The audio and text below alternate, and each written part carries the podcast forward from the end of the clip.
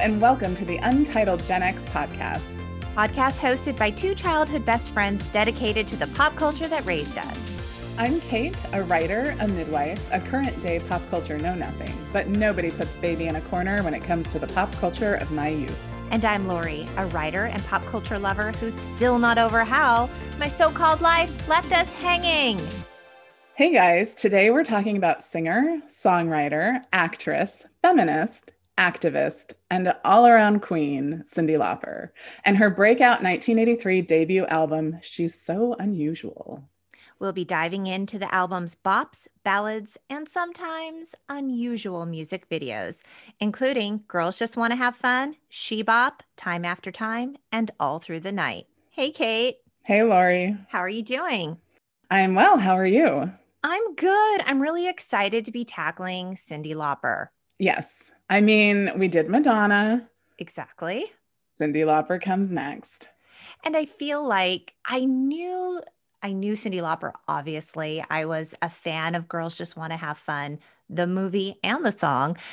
But she wasn't really like my favorite when we were kids. I mean, we were 7 when this album came out and I'll be honest with you, I thought she was a little too like quirky for me. I found her mildly, I don't want to use the word scary, but she was so different yes. that I was a little honestly put off by it as a young kid. Does that make any sense? It makes total and complete sense because, yes, that's exactly kind of how I felt. Like in my young mind, like Cyndi Lauper, like she was cool, but like she was just a little like too far out there for like yes m- where I was in my suburban childhood. Agreed. Like she was like out there meat dress Lady Gaga for me at that time. Like I was like, oh, she's so different. I don't know. I can't really relate. She didn't feel accessible to me.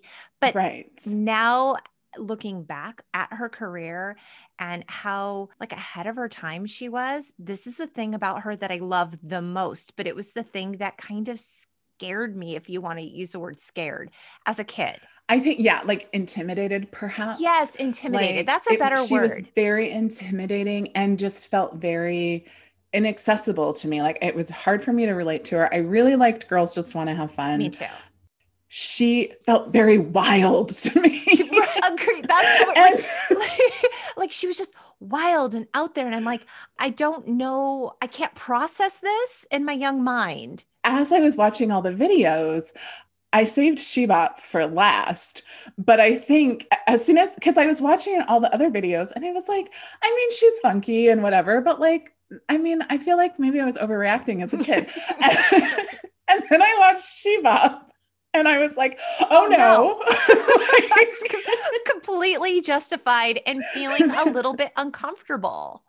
so, but what is so interesting to me now is like an adult and a feminist and an activist and all of these things, like what a role model, you know?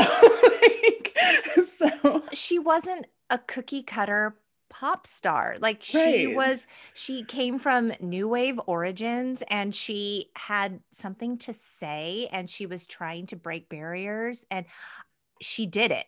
She Yeah. did it. she did. I have mad respect for her. she also has somehow like magically managed to like cash in on a lot of uh sort of commercial marketing success and yet not seem like she's really selling out like tr- wasn't true colors like a big kodak thing Was it? I don't know. I think it was like back when we all printed our pictures on paper like what? and color was really important. I think it was. I think True Colors was used Mm. in a Kodak ad campaign. And then she also is like a spokesperson for a psoriasis, plaque, Yes, plaque she psoriasis. is. Yeah. Cosentyx for moderate to severe plaque psoriasis, which she has. Right. So so it's interesting that she has managed to sort of walk that fine line. So I feel like she just made some smart business moves. Yeah, she's a smart woman. So let's get into the album. She's so unusual. It was her debut album. I mean, she was in a band before this, and I think that they put out an album or two, but this was where she was a solo artist. And it was her debut album released on October 14th, 1983. It had six singles and it sold more than 16 million copies worldwide. I feel like six singles is a lot for an album. For one album, yeah. Yeah. And she was the first female artist to have four top five singles on the Hot 100 from one album. I believe it. There this Yeah. I mean there were good songs on this album. Oh, solid. And the album peaked at number four on the Billboard Top 200. And it had six Grammy Award nominations and it won for Best Recording Package and Best New Artist in 1985. Yay, Cyndi. Go, Cyndi. Yeah, she was a force, like for sure. She was born with the name Cynthia Ann Stephanie Lauper, and she was bullied as a kid because she had eccentric style. So, this is just mm. a thing that is just so her. right. Quirky Like that's just how That's she just- was.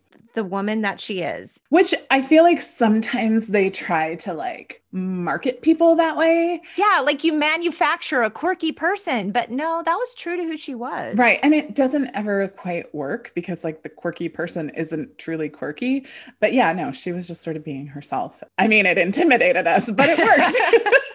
We're a little bit afraid of it, but now we appreciate it. we were also quite young. We were quite young and quite suburban. I mean, that's the word, right? we were very, very suburban. We were tucked away in suburbia. We lived on, on a, a cul-de-sac. cul-de-sac.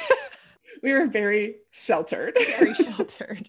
Yeah, so Cyndi was not suburban though. She grew up in New No. York and she left home at 17 and she ended up in Canada for a time where she spent 2 weeks in the woods trying to find herself with her dog Sparkle. I know. I like this story. I too have gone to the woods to try to find myself, not in Canada because Canada did not want me there. they gave me a very hard time. What happened? I mean, in all fairness, I had a lot of junk in my car. It's a long story. They thought that I was like trying to sneak into their country to live. And I was like, no, I'm just passing through. I was on my way to Acadia National Park. I was going to cut through Canada. I wanted to see Niagara Falls. And they, That's just like- a testament though because clearly that's a thing that was happening in the US at that time. People were trying to escape and live in Canada. like they finally let me in. I'm just gonna I already paid for my hostel. I'm gonna stay here a night and then I'm gonna go back through America. And then the American guy gave me a hard time too. And I was like, you have to let me back into my own country. so good for her. Good that she was able to go and find herself in the Canadian woods. There you go. And she's just like, when I think about her, she's like a human Rainbow Brite. Yeah, I guess actually Rainbow Brite had a little bit of an edge to her, didn't she? She wasn't all like unicorns and flowers Just and so puppy dogs. colorful and bright and eccentric. And that's Cyndi. And so the album cover art was photographed on Henderson Walk in Coney Island, New York in the summer of 83 by Annie Leibovitz.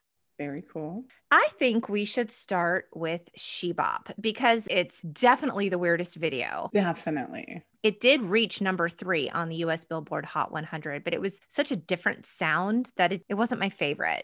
Yeah, I didn't dislike it. It just didn't hold my attention. And also, so there was a lot of controversy about this song that went right over my head. Oh, same. Like when I think about it, like the only lyrics I really knew were the shebop parts. I didn't know any of the other lyrics. And also, uh, I was today years old when I figured out what this Mhm. song was actually about, which is female masturbation. Which for 1983, like, wow. That's shocking. The song was inspired by a gay porn magazine called Blue Boy that she found, I think, in the studio.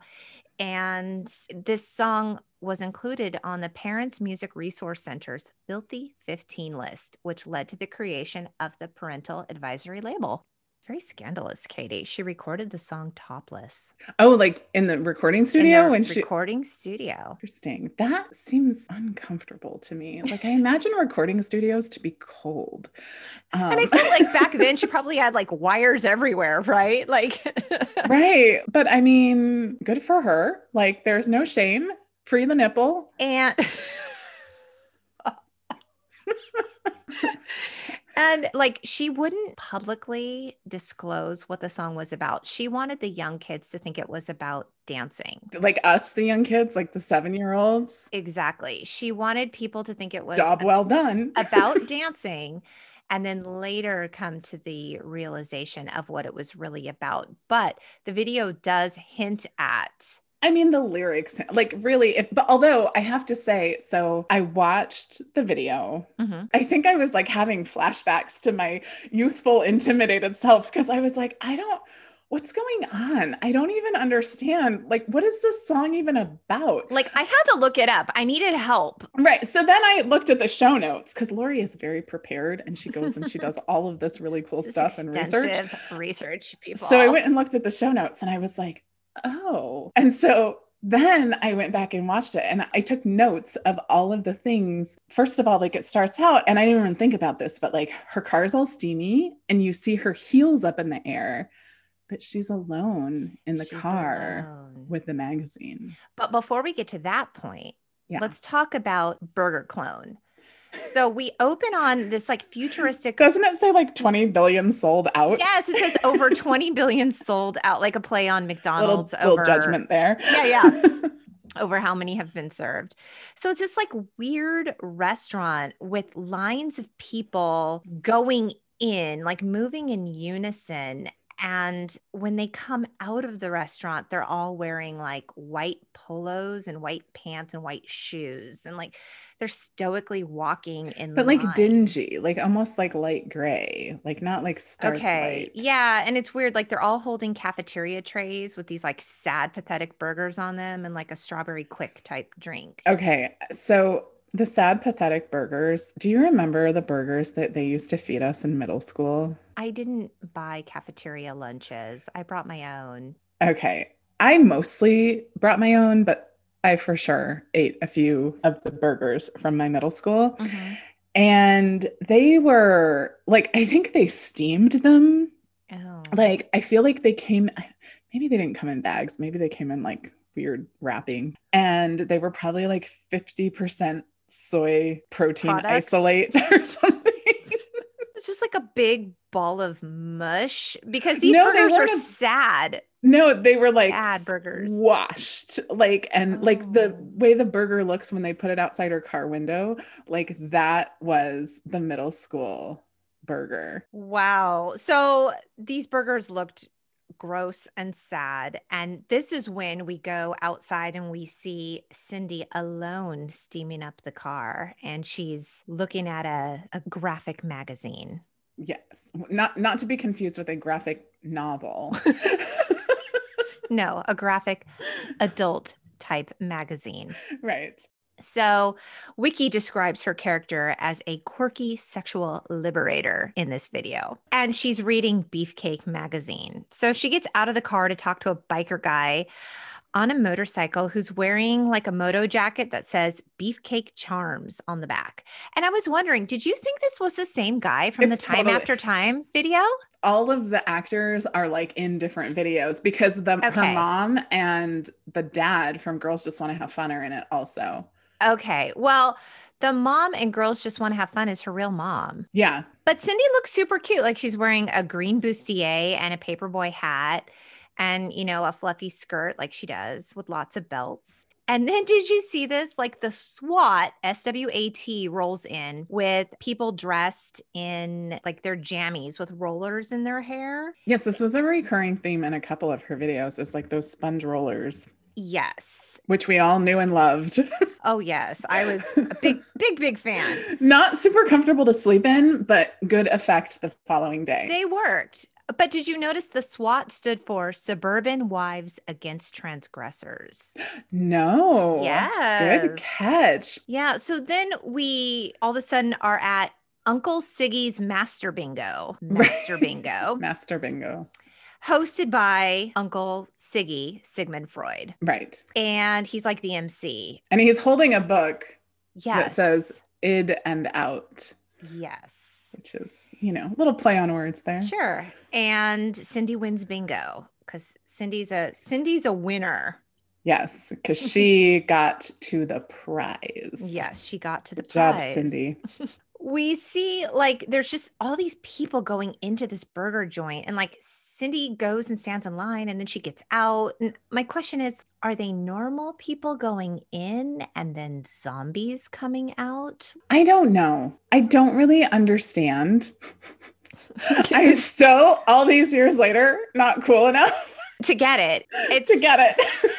there's a lot of nuance to this video, actually. Like, so then Cyndi jumps in the motorcycle sidecar. Right. Oh, no. At one point, she taught there's a line about vibration. What's the line? Oh, yes. And the, and the little sidecar is vibrating. And that's when I was like, oh, yes. yeah. Okay. And she jumps in the sidecar and she speeds off suddenly like the motorcycle driver and the setting and everything is like a drawing. It's like a comic drawing, but Cyndi is in live action. She's still in live action. Right. And then the SWAT vehicles chasing them and she's screaming and they go through like a cartoon tunnel and then she comes out of it a cartoon. And everything's in black and white except for her crazy red hair, her cartoon red hair. Right. This is a super common theme in early videos is like some element of it being animated. And like like aha take on me. Yeah, and then but there's but also that video is amazing. It is. That it's still first, amazing. That was the first video I ever saw. It's a good one. That's a good first video. Mine was Van Halen's Hot for Teacher. Which there you go. The cartoon part is really where you get a lot of clues about the fact that this video is very centered on female masturbation. Because they're passing by signs. Did you see them? They say soft shoulders, medium soft shoulders, which I don't know what that means. Is that a euphemism for something? And then one that says "Get off here." Get off here. Yeah, that was great. You saw that. Yeah. Um, and then also the self-service station. Yes, she gets ejected like out of the sidecar at the gas station under the words "self-serve." And did you see how the gas was labeled? No. The gas pumps. Good, better, Nirvana. Oh. Yeah. Well, there you go. Yeah. So she then runs away from the SWAT and they grab her. And now we're back in like live action. And she's in court pleading her case to like a police officer slash judge. Judge. Right. Yes. I think he's meant to represent authority. Authority. and she breaks like free from the handcuffs or like shackles of whatever of the SWAT uh, of the SWAT and like what repressed sexuality. I don't know. I don't know what it's intended. Repressed to. sexuality in our puritanical culture. Is that possible? Especially in 1983. Female repressed sexuality in 1983. I'm shocked. shocking. So now she's in front of like white stairs and she's dressed in a white suit and top hat and she's wearing sunglasses and dancing with a white cane. And from what I read online, like this is to represent like the myth of masturbation will cause blindness. Like if you do it too much, you'll go blind. Oh, huh. So ah. she's dressed like a quote unquote vision impaired person with sunglasses and a white cane they said that's what that represents. Who's they? Wiki? The wise people of the internet. I don't know. I feel like that's a little, I thought maybe you were saying like the contrast of like them being in like pure bright colors, sort of signifying like there's nothing wrong with this. It's fine. Like it's all good she's joined by the motorcycle guy again and he's dressed the same as her like you know dressed in white with the sunglasses right. and the cane. They do a little dance routine and i like my interpretation which is that like everybody bops man we're all good. The end credit comes up and it says and in the immortal words of francois de la brioski quote everybody bops. And that's the end. It's true she never publicly addressed what this was about because she wanted radio airplay. Which is so hilarious because, like, there's really, like, when you watch it with that lens, there's no mistaking what this is about. The video is chaotic. Probably whatever was going on in the media about this, with, you know, what, what was that? The parental controls people uh-huh. also, like, lent to that image but it's also funny because like if they're all worried about like oh kids are gonna like pick up on this probably more people figured out that's what it was about by them making a big deal of it than it, like I didn't know. I wasn't that was not what I was thinking about. Madonna's Like a Virgin came out in 84, which was a whole year later and that was shocking. And that was just Right, but also the word virgin. This video is so much more suggestive than that video. Well, and what I think is probably more bothersome about this video is it's a woman pleasuring herself, right? So in Madonna's video, it's all about like a woman needing a man and all that stuff. This is like a woman taking charge of her own sexual enjoyment. And that's very threatening to some people, I hear. And especially by 1983 standards. So, right. Do you remember when the Surgeon General, Joycelyn Elders, she recommended masturbation as the safest sex, which, let's be honest, people, it is. What year was this? She was the Surgeon General from 1993 to 94. Okay. They gave her a really hard time for recommending that, which just seems crazy. Which is a decade later from when this was released. Go Cyndi Lauper for liberating us all and telling us it's all okay for us to bop. She bop, he bop, we all bop. It's good. In the immortal words of Francois de la Briosky. right, right. So we have to talk about Girls Just Want to Have Fun because this was really like my true introduction to Cyndi Lauper.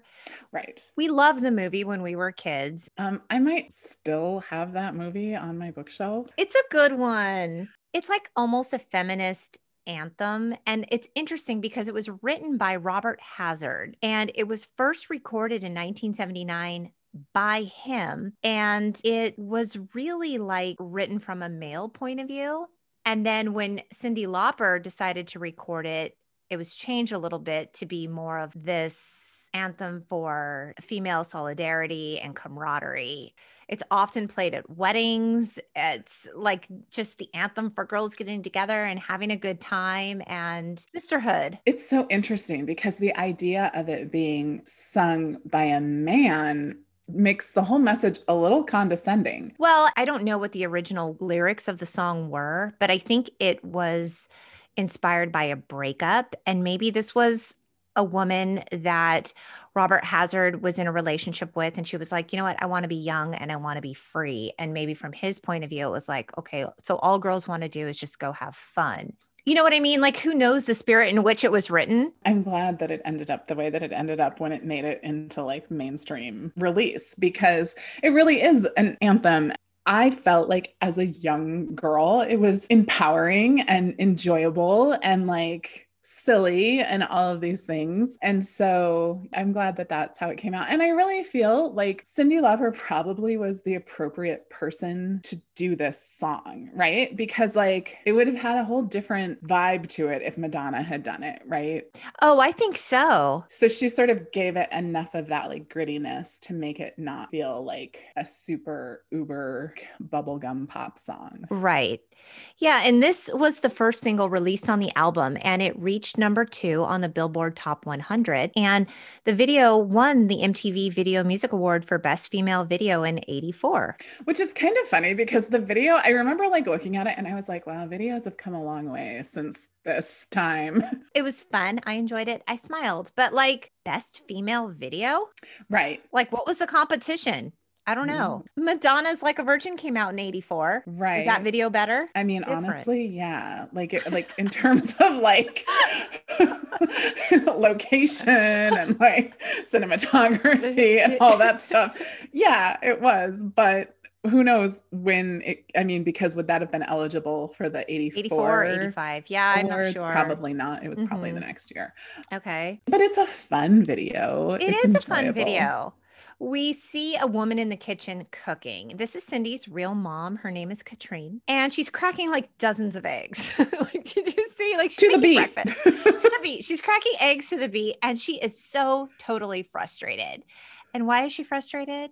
Because Cyndi's not home, you guys. It's morning time. She's making breakfast. Where is my daughter, Cyndi? And we see Cyndi outside of like New York apartments and she's just like a beautiful unicorn. And she's dancing down the street in a black fedora and a peach prom type dress with lots of belts. And she's got the fire red hair, tons of jewelry and bracelets. And she's doing that signature Cyndi dance. It's so signature to her, where she's holding her dress.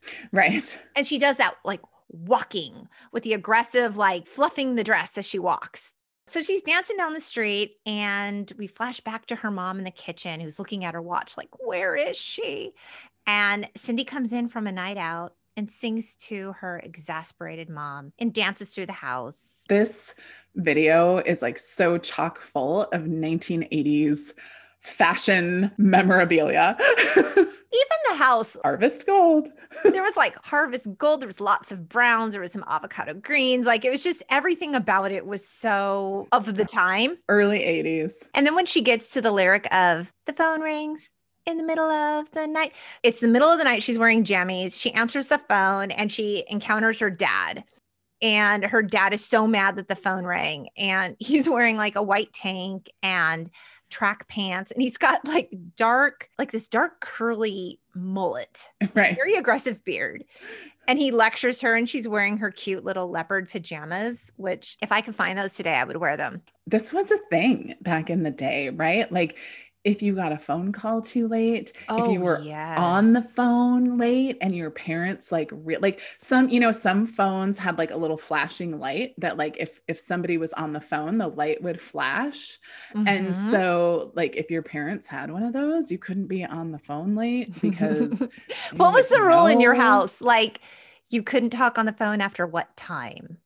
you know i don't know that i don't know but i do, I do know that once i was on the phone with our curly haired friend Uh-huh. and it was i don't it was like 10 30 and i was probably 16 or 17 and my dad knocked on my door and he said who are you talking to and i told him and he said it's past your bedtime you have to go to bed You're like, and i was, was it a school night, Katie? I I hope so. My goodness. I was just like, uh, I'm sorry. Past my bedtime. I have to go. and I was Bet that's exactly how you said it. that's exactly how I said it. But in my house, we had a rule that you couldn't be on the phone after 10. Apparently in my house too. I just didn't know it. And also, you couldn't call someone before 10 a.m. because that was rude.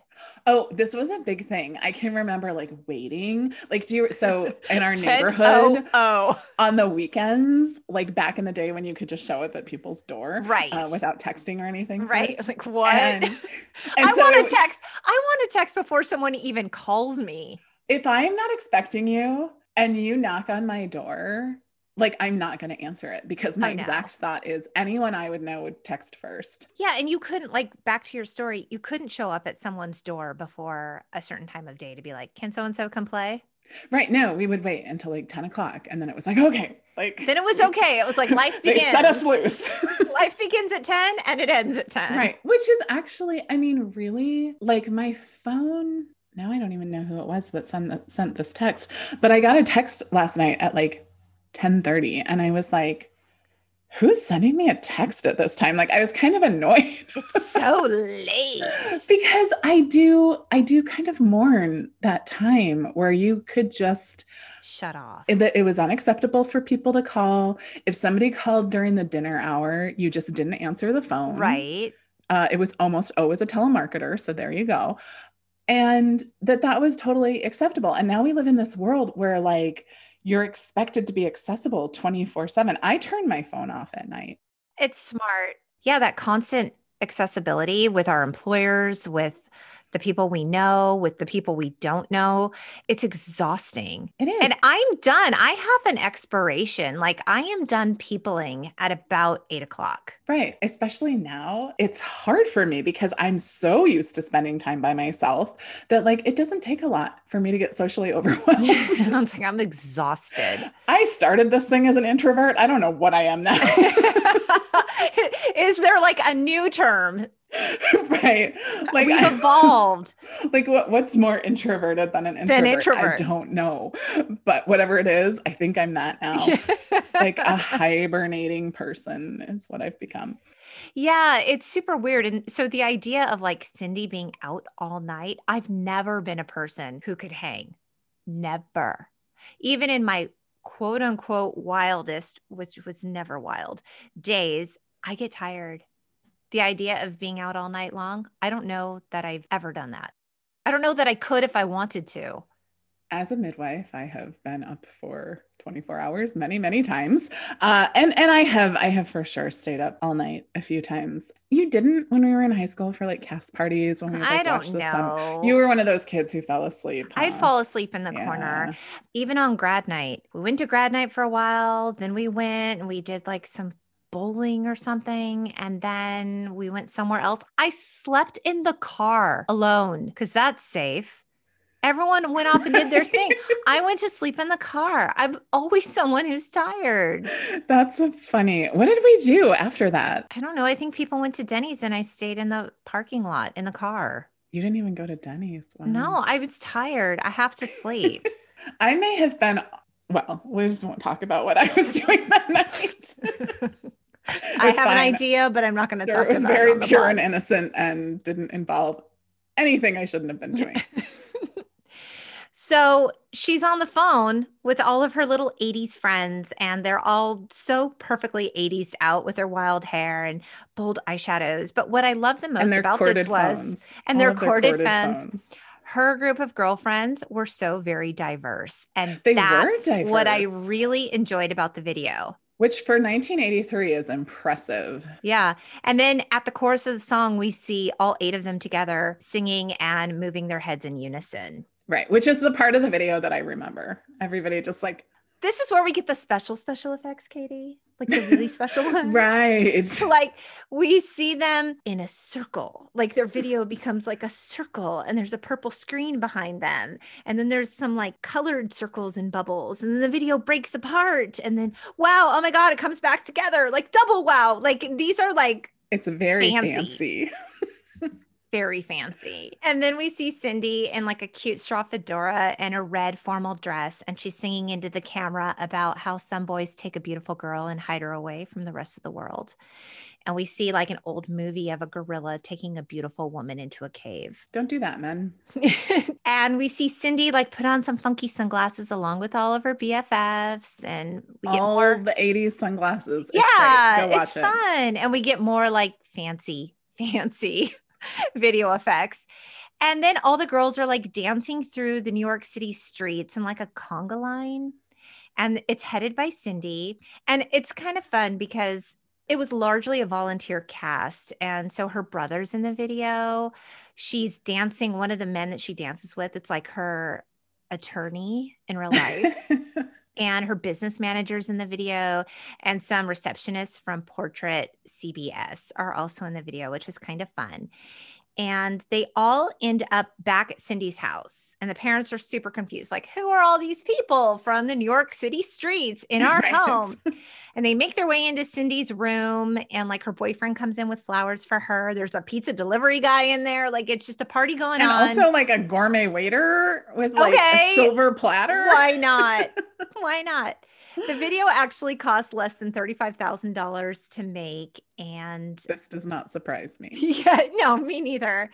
And they borrowed uh, equipment from Lorne Michaels to film the Oh. video. Of Saturday Night Live fame. It's a fun video. It's fun. And the song is great. And it was just a fun revisit because of all the videos, that was the one I remembered the most. yeah, for sure. The last video we're going to talk about is Time After Time. And Epic Records wanted to release this song as the first single on the album, but Cyndi didn't want that to be the first release because she was afraid she was going to get sort of like boxed in or pigeonholed into this idea that she was just a ballad singer. Which is interesting Mhm. because Skid Row had that same issue. Like, apparently, being a ballad singer is like a big no no. I think it's perhaps easier to be a band or a singer or an artist who can do pop and then transition to ballad rather than be a, strictly known as a ballad singer or ballad band and break out into something funkier or harder. I think it's easier to be like, this is me in all my hard and amazing glory. Oh, but I have a soft side instead of I'm known as this soft person who then puts out bangers. Well, and I wonder if that is something that shifted around that time. Like, maybe people were really classified into like ballad singers and not ballad singers. And then this like easy listening crossover- versus right. yes, yeah. Right. Yeah. So maybe this is when the because now it's super common that people have both on an album. Right. And I don't know, like with radio airplay, if there re- was really a crossover between the two. So this was her first number one single on the charts. I mean, it was written by Cyndi Lauper and Rob Hyman. And what's interesting too is the song has been recorded by a lot of artists, but Miles Davis actually recorded a version on his 1985 album, You're Under Arrest. That's pretty cool. Hmm. So I watched the video and I thought to myself, what exactly am I watching? Apparently, in doing research, I learned this is supposedly a song or a video about a woman who feels unworthy of love. So she feels the need to run away. Uh, what I wrote in my notes. What'd you write? Literally all my relationships. oh, oh, Katie. uh oh. but like literally all my relationships. Oh, that's really sad. I have twice moved to a new state in the middle of a relationship. Well, that's kind of what Cyndi does in this video. I know, hence my note. okay. Okay. Well, let's talk about it. I, I, think we need to do some unpacking here, Katie. Okay. I think I think this is going to be therapeutic for everyone involved. Do a podcast, they said. It'll be It'll fun. Be fun. Look, I feel like we're peeling the layers away. we're learning more about you with every episode. Right. yes. So we open on a trailer in the woods, and Cyndi's inside with her sleeping mullet wearing boyfriend who I swear to God is the same guy from the She Bop It's totally video. the same guy. Okay. I actually meant to like look up who he was. Yeah, me too. Like, were I... they in a relationship IRL at the time? Right. Or were they just good friends? Yeah, was he her manager? yeah, is he her attorney? I don't know. who knows? And she's watching like an old romantic movie while hugging a plastic nipper, that famous dog from like the old, it's that terrier mixed dog that's it like the Our Gang dog? No, that's no. I don't know. Was it Columbia? Yeah, something like that. I know advertising, I know but it's actually that was based on an 1895 painting called His Master's Voice of a terrier mixed dog looking into the Edison Bell cylinder phonograph. So it's that same dog though. She's mouthing the words to the movie and she has bright red hair and her boyfriend and sings to him in bed and we see a flashback of a blonde Cyndi working behind the counter in a store. Her boyfriend comes in and he gives her a lunchbox. Like yeah, she forgot, she her, forgot lunch her home. Lunch. Okay. Yeah. And okay. he brought I'm like, is lunch. she excited that she received this lunchbox as a gift? Or yeah. is he just bringing her her lunch? No, but it's like that great lunchbox that like we all had in that elementary metal, school, the metal the one lock. with, you know, whatever character on it. Yeah. It's a great thing. Yeah. Hopefully there was a fruit roll in there. Right. And she hops over the counter and she hugs him. And we see her go into a diner to meet up with him and his friends. And she takes off her hat and she's got bright red hair with like the one side shaved and she's got the pattern. And he like doesn't like her hair. No, he does not. And he gets mad and she storms off. And she's wearing this like really cool blue shimmer jacket and poofy sparkle skirt. And she's like running off and she sees a hologram like sort of, right? It's like a hologram of her mom sweeping and she reaches out to touch her mom. I mean, a hologram makes it sound like Back to the Future. Like well, I think it's like really hologram, like like it was like a like memory, a full, like, like, a, a memory image, but like a hologram because she goes her. to touch it and her mom's not there, which I was like, "Oh my god, her mom died." But her mom didn't die. It's just like a memory we get another flashback to a blonde Cyndi as a young girl. Which she makes a super believable young girl. well, I would agree with that, with the except I would say whenever they want to make anyone look young, they're like, put them in overalls, put them in pigtails, put them in a sideways baseball cap. Like it was just so like cliche. And she's sitting at the kitchen table doing her homework with a glass of milk and she hugs her mom who's sweeping. Poor mom, yes, always mom. sweeping. She hugs her mom. It's all very wholesome.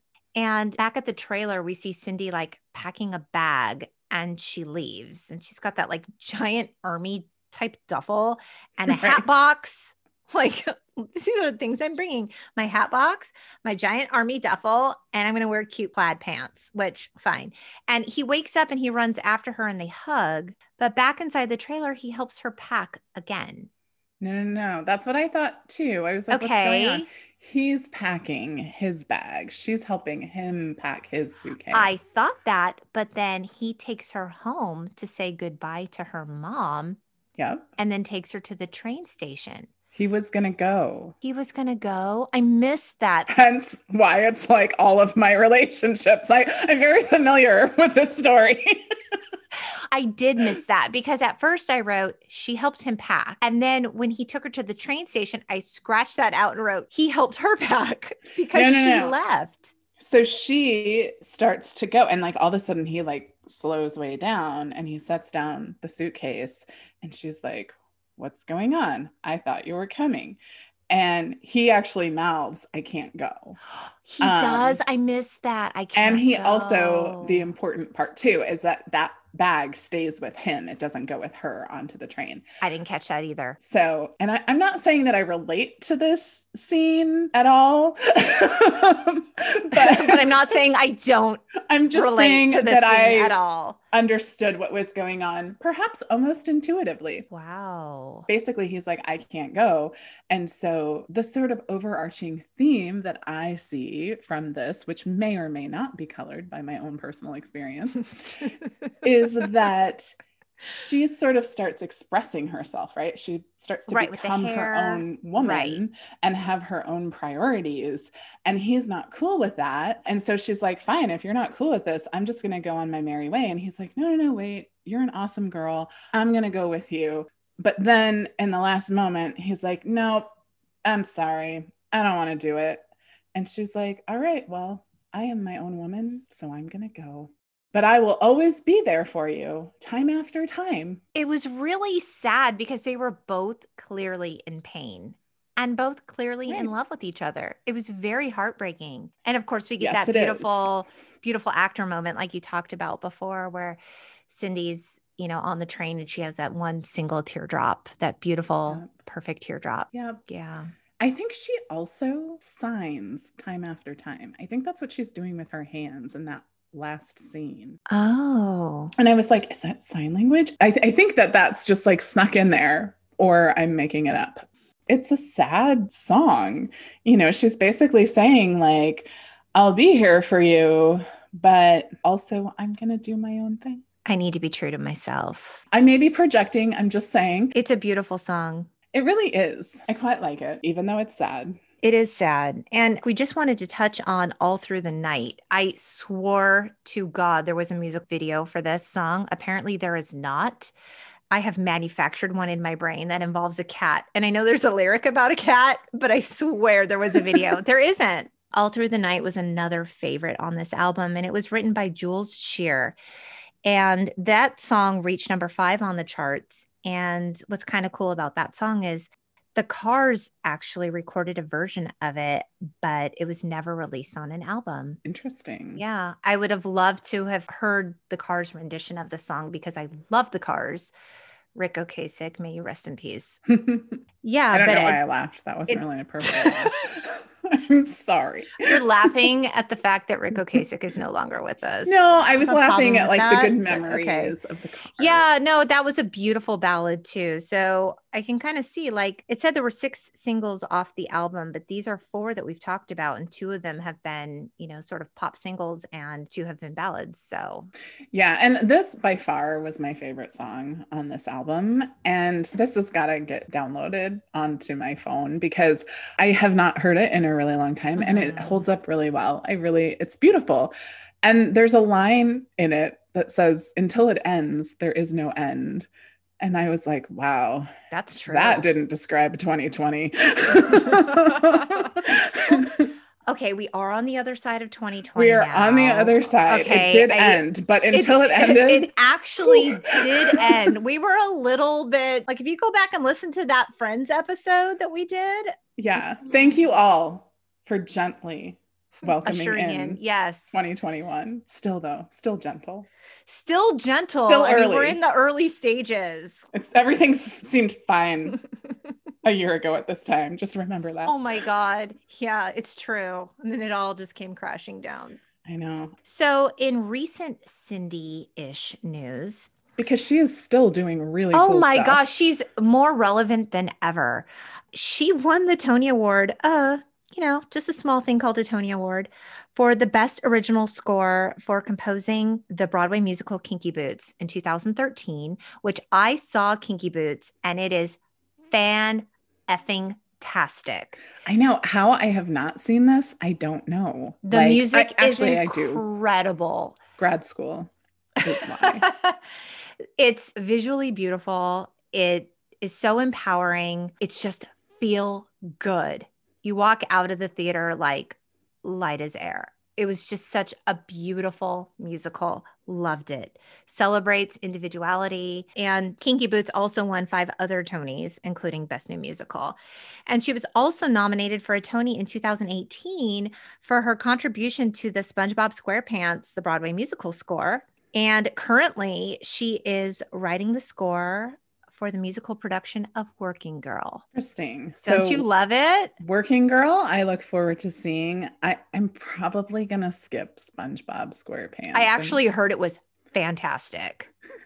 I just I heard it was great. I I don't think I can. I'm sure it's lovely. And of course, you said at the beginning, at the top of the pod, she's an LGBTQ activist and she developed True Colors Residence, which is a project of West End residences. I'm literally like quoting off the internet. And uh, with her business manager, it's quote, New York's first and only permanent supportive housing for lesbian, gay, bisexual, and transgender youth with a history of homelessness. Which is super important. Isn't that amazing? So important. So Cyndi's working harder than ever. And I was actually supposed to see her last, not last summer. like, does 2020 even exist? Summer. Did that even happen? I know. Summer 2019. I was supposed to go with my sister in law, who is a huge Cyndi Lauper fan. I was like, hey, want to go see Cyndi? She's like, oh my God, yes. I bought the tickets. I took care of all of it. And at the last minute, I was like, is it okay if I bail? We were going on a weekend trip like the next day and I didn't want to be out too late. And it was at the Hollywood Bowl. And I'm seeing a recurring theme here. it's gonna be late.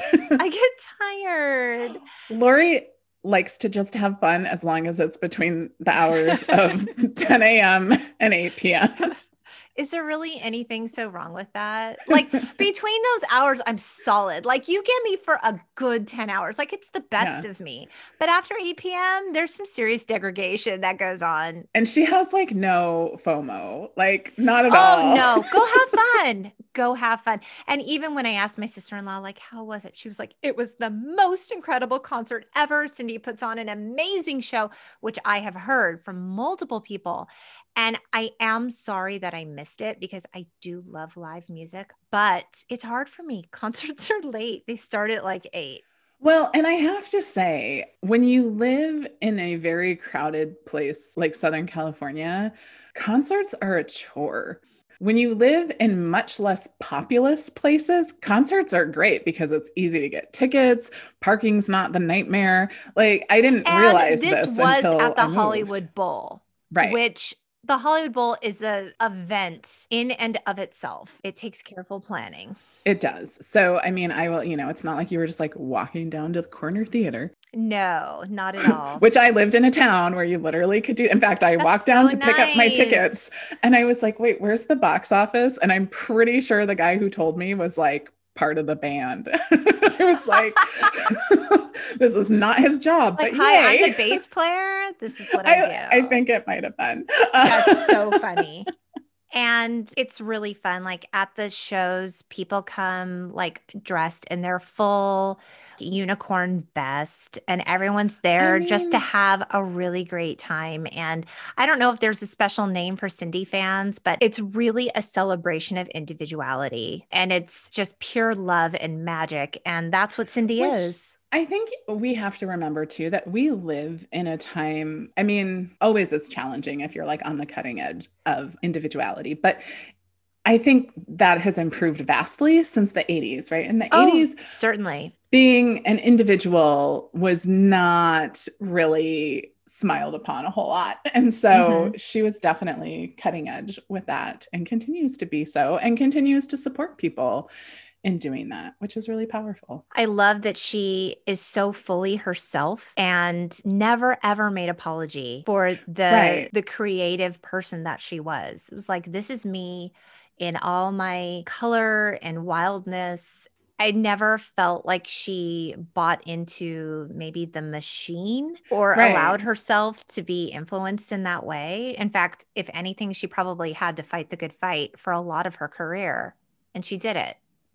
Yeah. And I think that that's as I like think back on her and I think of her now as an adult woman, I think like, wow, like she was a really important role model that I don't know that I acknowledged, like for sure. And she impacted my world and my life, but I don't think that I really appreciated like what a good presence she had and what a good example she has been, particularly in the early 80s when women weren't really encouraged to be kind of their own person doing their own thing. And so, thank you, Cyndi. Thank you, Cyndi. We love you. Well, thanks so much for joining us. If you can't wait to hear more, please subscribe so you never miss an episode. And because we are still newbies in this space, if you would leave us a rating and a review wherever you listen, it would mean everything. You can find us on the web at theuntitledgenxpodcast.com. We're also on social media on Instagram and Facebook at the Untitled Gen X Podcast. We hope you keep in touch, beautiful people. Bye. Bye.